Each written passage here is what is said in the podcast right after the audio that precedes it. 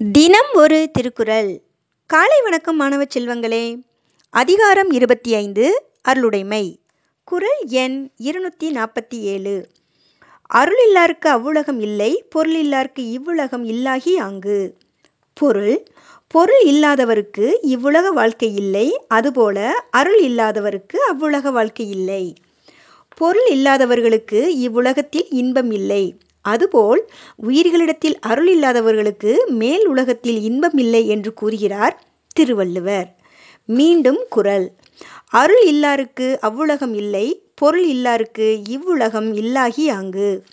நன்றி மாணவ செல்வங்களே இந்த நாள் இனிய நாளாய் அமைய வாழ்த்துக்கள்.